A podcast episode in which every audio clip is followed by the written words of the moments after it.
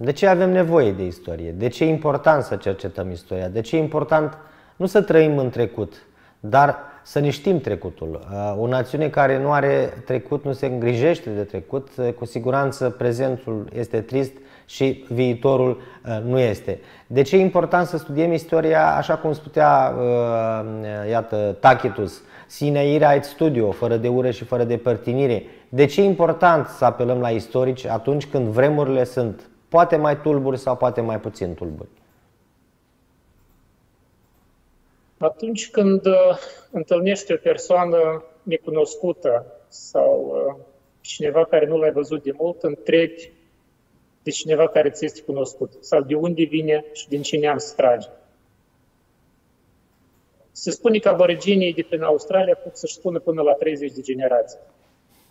Tineretul de astăzi, eu nu știu dacă poate să spună, să numească bunicii până în generația a patra sau uh, a cincea pare că această ruptură cauzată de mulți factori, inclusiv și de factorul globalismului, de faptul ignoranței a activităților strămoșilor, fiindcă acum se trăiește viața, uite, acum avem computere, avem Wi-Fi, avem nu știu care rețele de socializare și acolo este viața noastră, duce la abandonarea istoriei. Urmările însă unei astfel de atitudini pot fi suficient de grave poți fi suficient de grave, fiindcă se pierde identitatea. Odată pierzându-și identitatea, devii o parte a unei mase suri, cenușii, fără valoare, fără culoare, lucru care îl vedem uh, în anumite regiuni și a Uniunii Europene, dar și nu numai uh, în ziua de astăzi. Punctul meu de vedere este că istoria are suficient de multe exemple pe care bunicii noștri le transmiteau în formă orală, povestindu-le părinților, nepoților, de comportament în diferite situații, de atitudini, de valori care până la urmă formau o personalitate, o personalitate cu coloană vertebrală, care era mândră de ceea ce face și știe unde să meargă.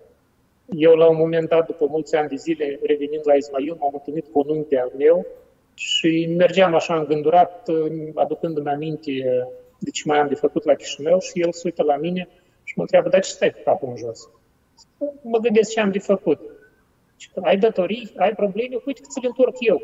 Stai cu coloana vertebrală dreaptă, că ești dintr-un neam care nu are de ce să aibă rușine. Deci ea trebuie să stăm vertical. Iar ca să poți sta cu verticalitate, trebuie să cunoști strămoșii tăi, să ai o fundamentare foarte serioasă la capitolul respectiv, astfel încât uh, persoanele care intră în contact să ai ce să le pot spune. Mergând prin uh, diferite localitățile Moldova, observăm o decădere, o ruinare a satelor, o dispariție a acestor sate.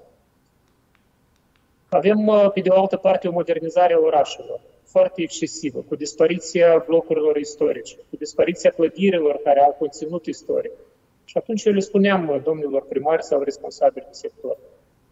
Acum voi distrugeți când puteți păstra. Iar mâine când o să vină și o să vă întrebi cineva cine sunteți și ce ați păstrat, o să le spuneți că n-ați avut bani și nu avem nimic. Este o problemă, este o problemă foarte gravă, cea a patrimoniului în general, fiindcă nu în zadar cuvântul patrimoniu are la rădăcină cuvântul pater, adică tata.